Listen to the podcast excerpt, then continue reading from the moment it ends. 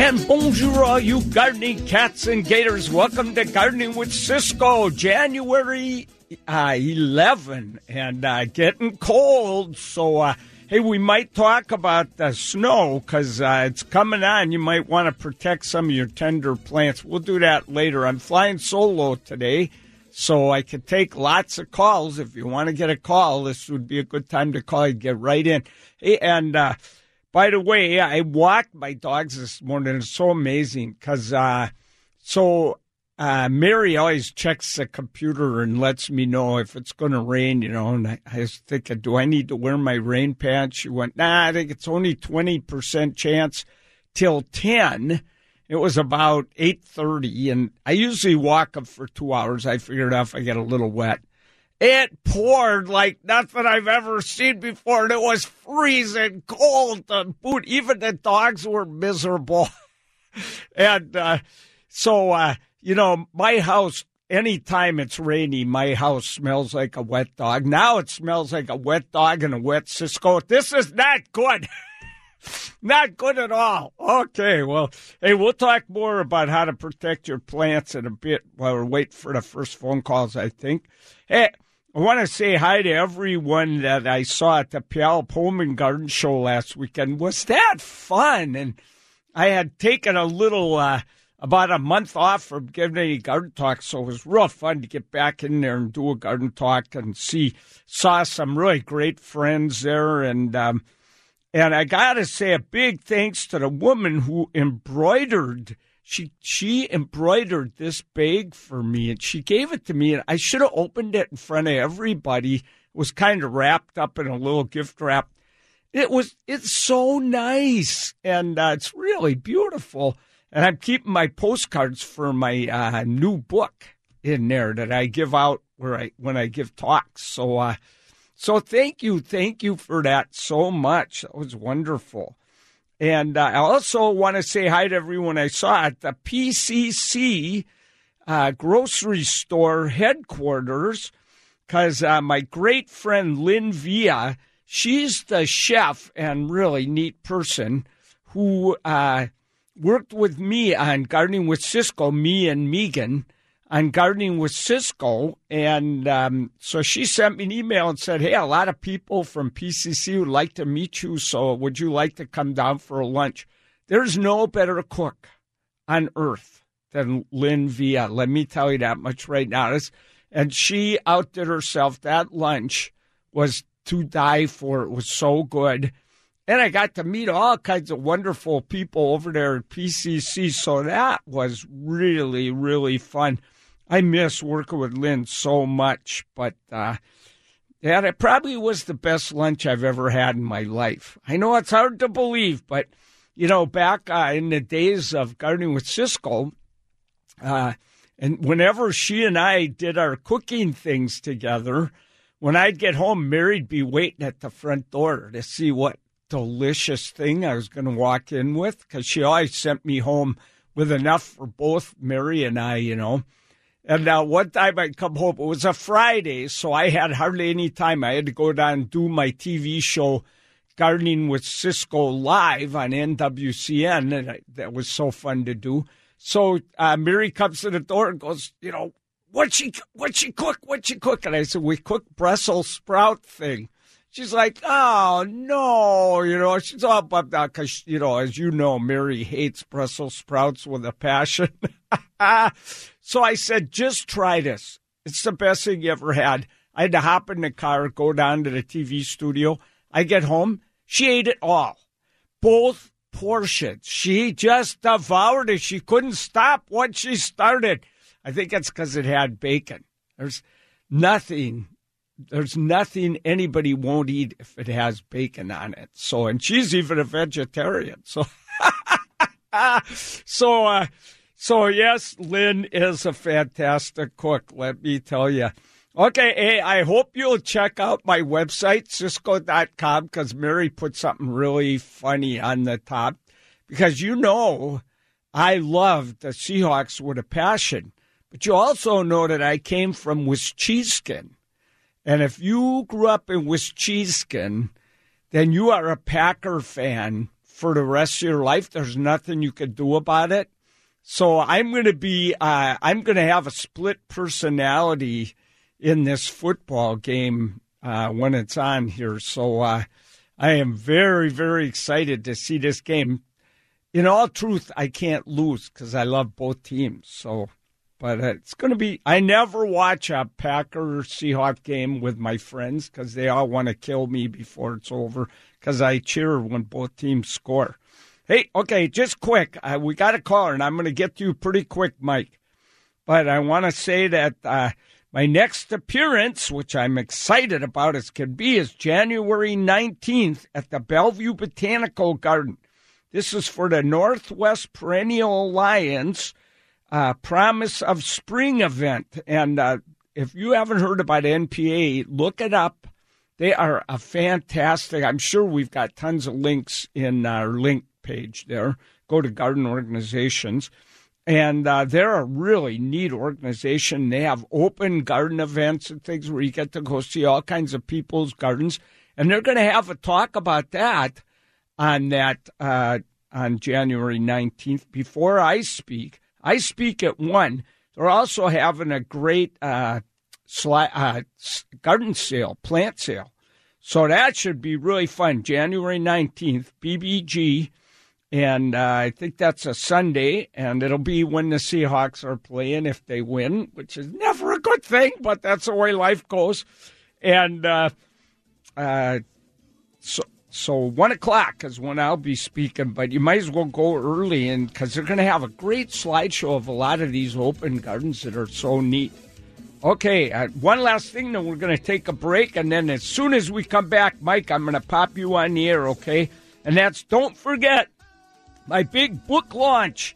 So the book comes out January 21st. Oh, la, la, it's called. And the big launch is going to be at Third Place Books, 7 o'clock in the evening.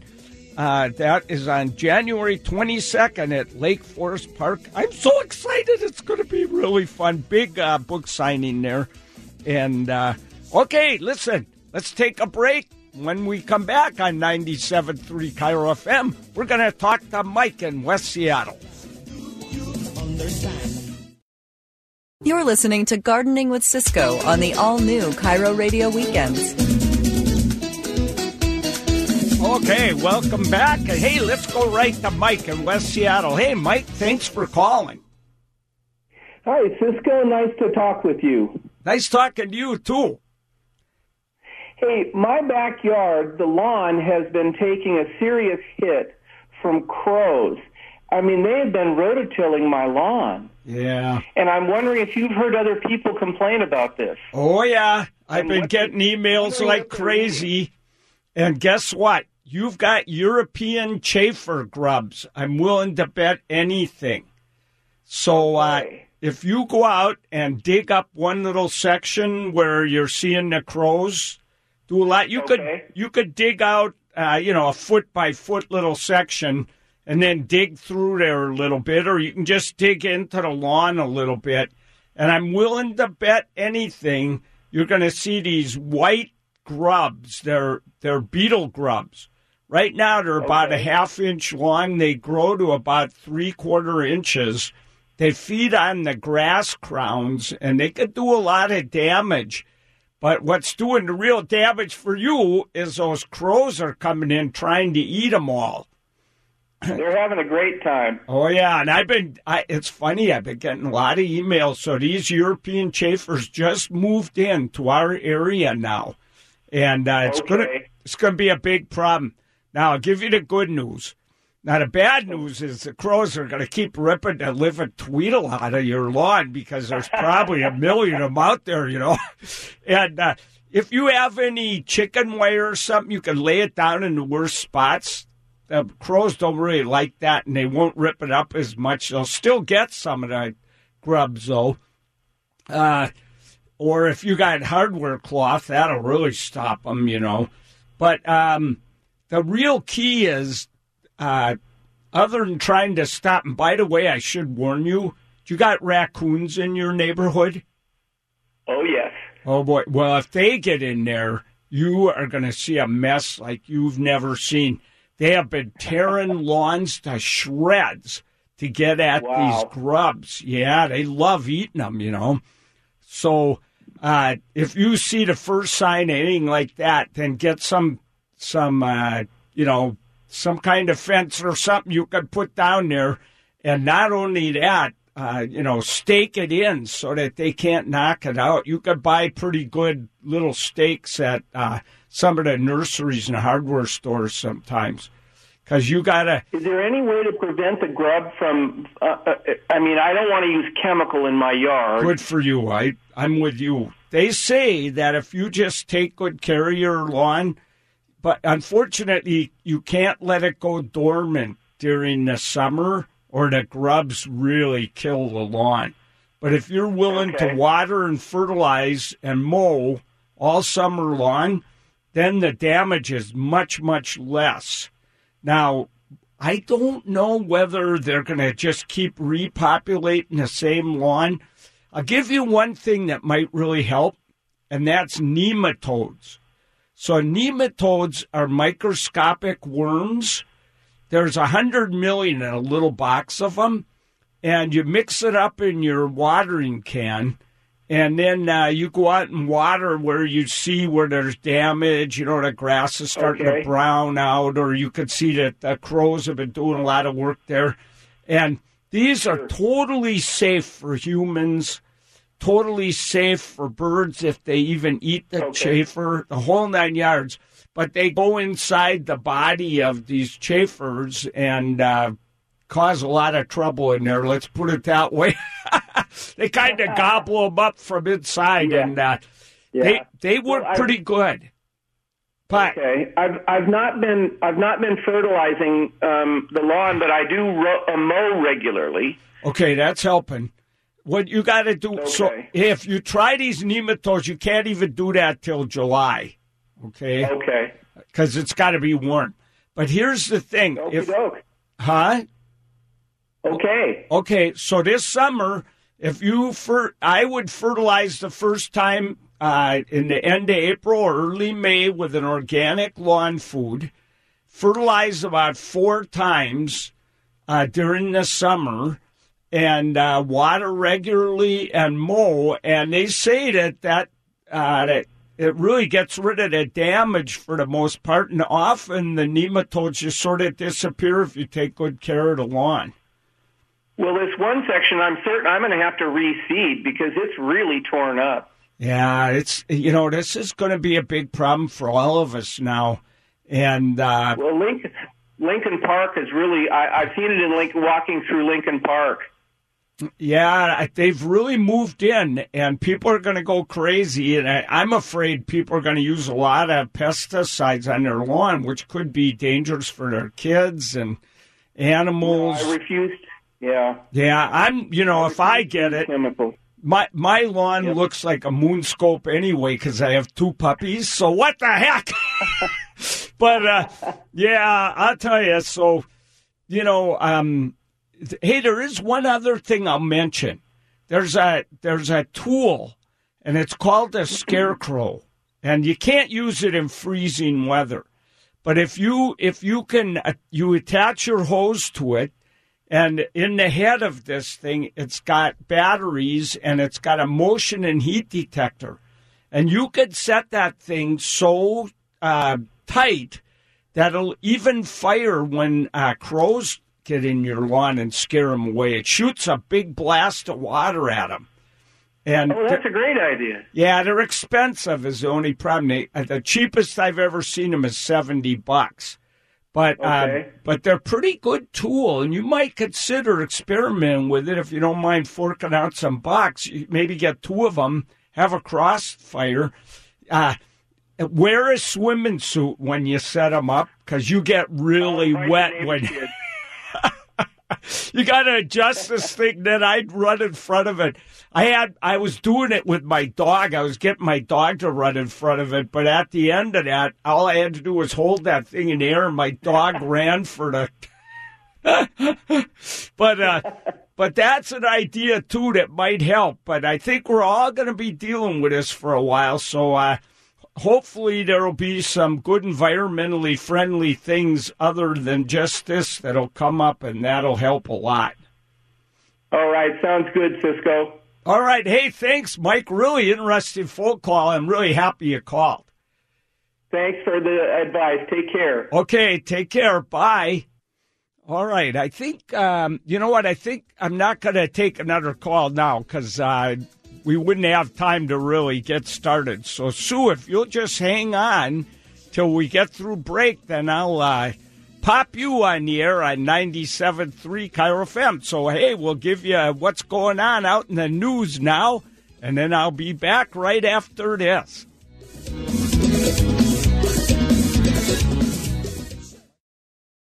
This is Gardening with Ciscoe on the all-new KIRO Radio Weekends. All right, in just a second, I'm going to go right to you, Sue, but I just have a couple of quick announcements. And if you're into ferns or you want to learn more about ferns, there's a really great talk coming up at the Bellevue Botanical Garden. It's Wednesday, January 15 at 7 p.m., and Richie Steffen, he's the head guy over at the Elizabeth C. Miller Botanical Garden, which is quite a garden if you ever get to see it. He'll be talking over there at the Bellevue Botanical Garden. You'll learn everything there ever was to know about ferns. He wrote a great fern book, too. So, only other one I want to let you know about real quick is that the Snohomish County Master Gardener Sustainable Gardening Winter Speaker Series is coming up. And if you're into Japanese maples, Friday, January 24th, my buddy Barry Hoffer from Maples for All Seasons will be speaking about that. So go to Ciscoe.com and hit events, and you'll find out all about all that. Hey, Sue from Federal Way, thanks for calling and welcome. Hi, Ciscoe. I'm hoping you can help me. I know you're a dog lover, too, so Here's our problem. I don't know if it came because we've had so much rain this year or if one of a compost or soil we used had mushroom mix in it, but we have a zillion mushrooms, all colors of the rainbow and all types. We've looked a couple of them up, and we have a one-year-old puppy who's a hound. Oh, boy. We know that he's eaten a couple of them. We think he has gotten sick from them. Oh. What do you do about mushrooms? I mean, we've tried to, physically keep ahead of him, but he's got a nose. He thinks he's a truffle dog, And so we need something that's pet safe. And I mean, we try not to use chemicals anyway. We're also near a lake, and we're on a bit of a hill, so we're, we don't ever use anything that could possibly wash into the lake. Yeah, and any ideas? Well, you know what? There's nothing, no chemical, no nothing that'll get rid of mushrooms for you. And I used to think it didn't really matter because dogs, I never had a dog that ate a mushroom. Then two pugs died from eating mushrooms a couple years ago. And that particular mushroom, and I don't remember which one it was, smells like meat. And it's not good. But... Oh, that might be the elf saddle. I'm not sure, which I know we have. But anyway. So I think the thing, boy, it's real tough. Are they real low to the ground so that you couldn't, would mowing knock them down? I don't think so. Well, the taller ones, yes. We have a whole bunch of different varieties. The tall ones, but it wouldn't get the real low ones. There's some that grow really, really low. Somehow, all you could do is knock them down. They disappear really fast after you do. So if you can knock them down, they won't come back this year.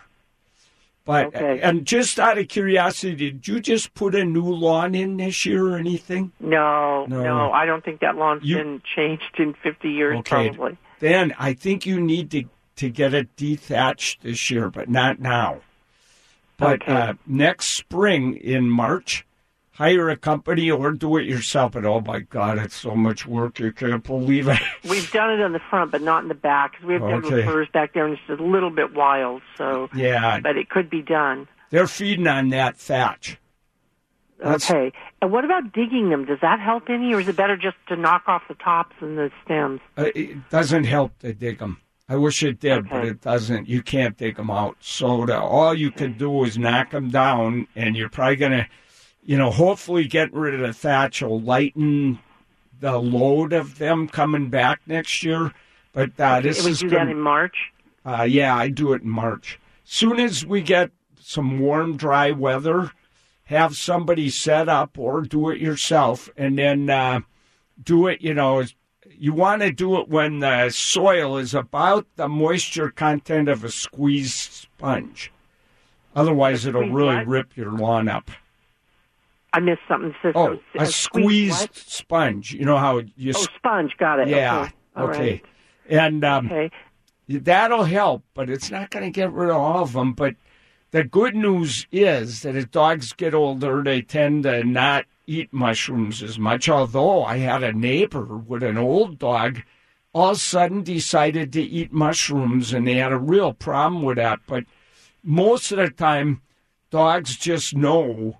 Like, I watch my pups all the time, and I have one that eats everything, but he leaves those mushrooms alone. Now, that doesn't mean if one smelled like meat, he wouldn't know.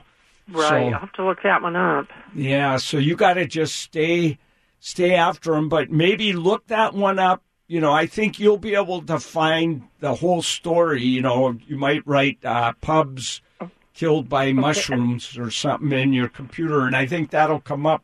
And you should be able to at least find out so you can make sure that you're after that one, you know. Okay, and Ciscoe, do you recommend, like, staying away from compost and things that have mushrooms in them? Well, do the spores spread that way, or is it mostly just because of the wet weather? It's almost always not from compost. It's almost always from topsoil. So, because here's what happens when they make topsoil, because, you know, we all use manufactured topsoil now. Right. When they make topsoil, to add organic, they wanted it to be a third organic. Well, what they do almost always, just about everybody does this, they just mix in ground-up wood. So that ground-up wood, mushrooms just feed on that like crazy. So that's why you get 1 million every time you put in a new lawn around here.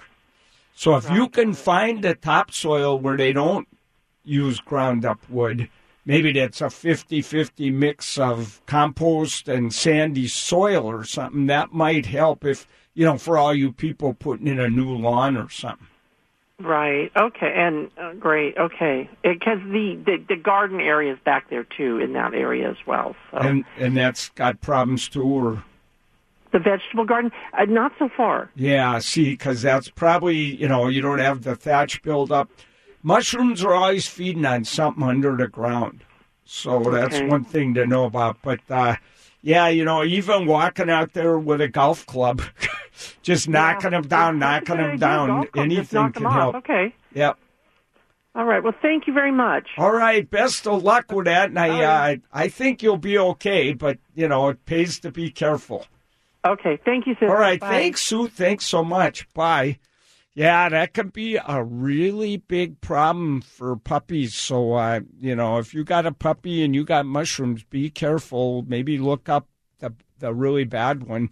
There's other bad ones, of course, but I think they have lousy flavor, and the dogs seem to know to leave them alone. So that's my personal opinion. All right, now we have all open lines. I'm going to talk a little bit about the weather coming in. But if anybody wants to call, if you don't get in right away, you'll be the first person right after I come back after the next break. But for right now, I just want to talk about the possibility of cold weather and snow. So from what I looked up, the temperatures are going to be in the really low 20s. And I live at 500 feet in Seattle. I'm up on top of that big plateau up there above Picardo P-Patch and above Magnuson Park. So it's going to get way colder at my house than 22 degrees at night. And it's not supposed to warm up above about 28 for about a week.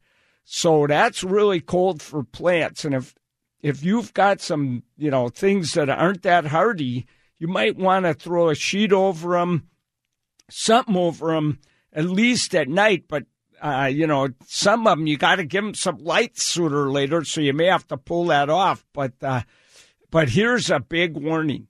If we get snow and you cover a plant with a sheet or something, we get a heavy snowstorm. This has happened to me.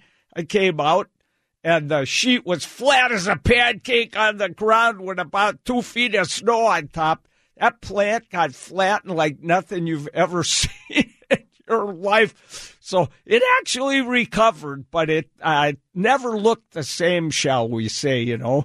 So, if you put something in to hold it up, prop it up, then if the snow falls, it's not, one thing like, if you got a stake or something and you can just cut into a tennis ball and put it on top, something like that, and stick those underneath with the thing, keeping it warm can really help. And there is a product called Frost Protect. You can get it from Charlie's Greenhouse. I have those all over my garden. I cover my plants with them, the ones that are tender, and so I still have to put something to prop them up. And, if you just put a stake, it might go right through the top of that Frost Protect, and they're not cheap. So you got to, put a tennis ball or some way to keep those protected. If we get heavy snow, if you got a broom in the garage, go out and knock the snow off your broadleaf evergreens, or you're going to get a lot of breaks. Those magnolias, those evergreen magnolias, just get the living Tweedle beat out of them. The good news is you can cut them back. They grow right back. They look great. Okay, let's hope it doesn't get too cold. Hey, I hope you'll give me a call. 1-888-973-KIRO. 1-888-973-5476. Back right after this. This is Gardening with Ciscoe on the all-new KIRO Radio Weekends, brought to you by PacificTopSoil.com and Mulbax in Woodinville. Ooh la la! Here's Ciscoe. Ooh la la! Yeah, hey, we're in the last section of the show here. This one has just flown by, and I appreciate all these phone calls. Hey, Jim in Snohomish, what you got going on over there? Hey, how you doing, Ciscoe? It's raining like crazy out here. Oh, yeah, man, I know. Tell me about it. My dogs aren't going to dry up for the next 3 days. Yeah, I had my dog out in the yard, had to dry her off with a towel to get her inside. Yeah, hey, boy. The reason I'm calling is I wanted to check on, I'm thinking about putting in some vegetable garden in my backyard, and I wanted to maybe think about putting in some containers, like maybe like some watering troughs or something like that to get it up off the ground. And, you're so smart. And I wanted to see if you had any advice about that. I was going to get some mix from, I don't know, Pacific or one of those places and put some garden mix in there. But so I wanted to see if you had any advice on that and when I should do that. Secondarily, I've got deer that wander through every now and then.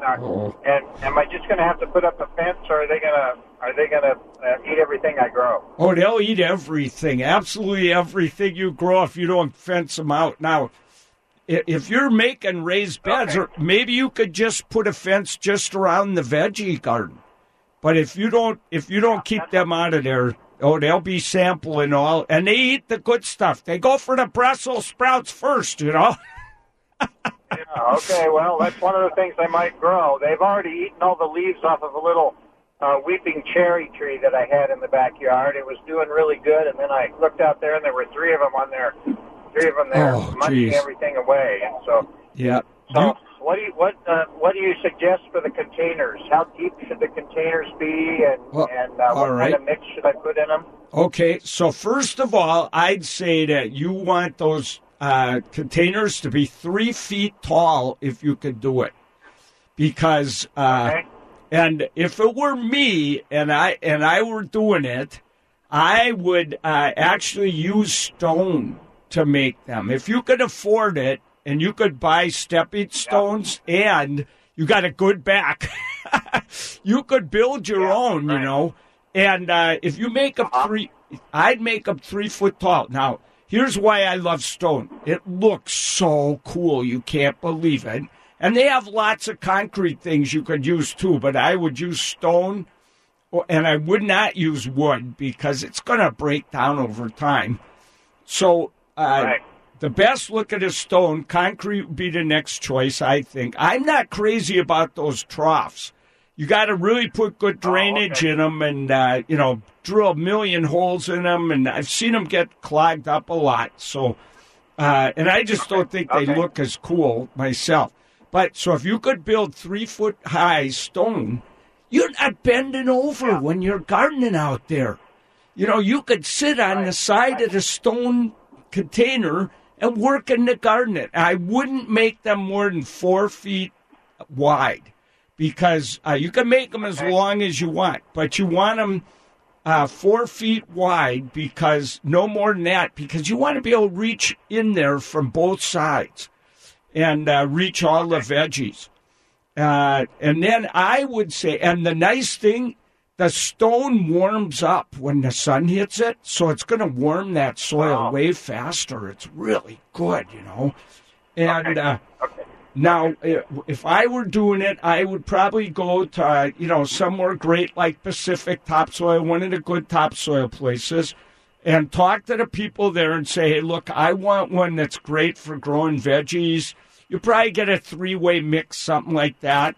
You know, reiterate you want really well-drained soil because you can add compost over the years, you know, keep working it in as you want to or just put it on top. But so I would go to a really reputable topsoil place, you know, not a fly-by-night one or something like that. And Right. Yeah, because you want to start with good soil. If you start with bad soil, you're in trouble. A couple last things I'll tell you. One is that if you've got big trees near where you're going to build this veggie garden, then you may want to... Huh? Go ahead. Yeah, there's a few... There's some cedars around. Oh, yeah. There's some cedars around. Not super close. They're probably... 30, 40 feet away. Oh, I think you're okay, but you might consider putting hardware cloth in the base of your containers, right at the ground level, and break up the ground underneath. If you've got bad soil or anything, you want to make sure there's plenty of drainage in there so that it'll drain down into the soil below. And you might put hardware cloth underneath to make sure that the roots can't work their way through there. Okay. Because that can really help. Okay, well you've given me a lot to work on here. Will netting keep the deer out, or am I going to have to put up some kind of a rail or a fence? They have deer netting that works pretty good, and it looks like bird netting. But I've heard that if deer are really hungry and they really want to eat what's in there, they'll work their way through it. So you might want to do... Okay. But the problem with whatever you use, try and make it so you can remove it easy when you're working in there.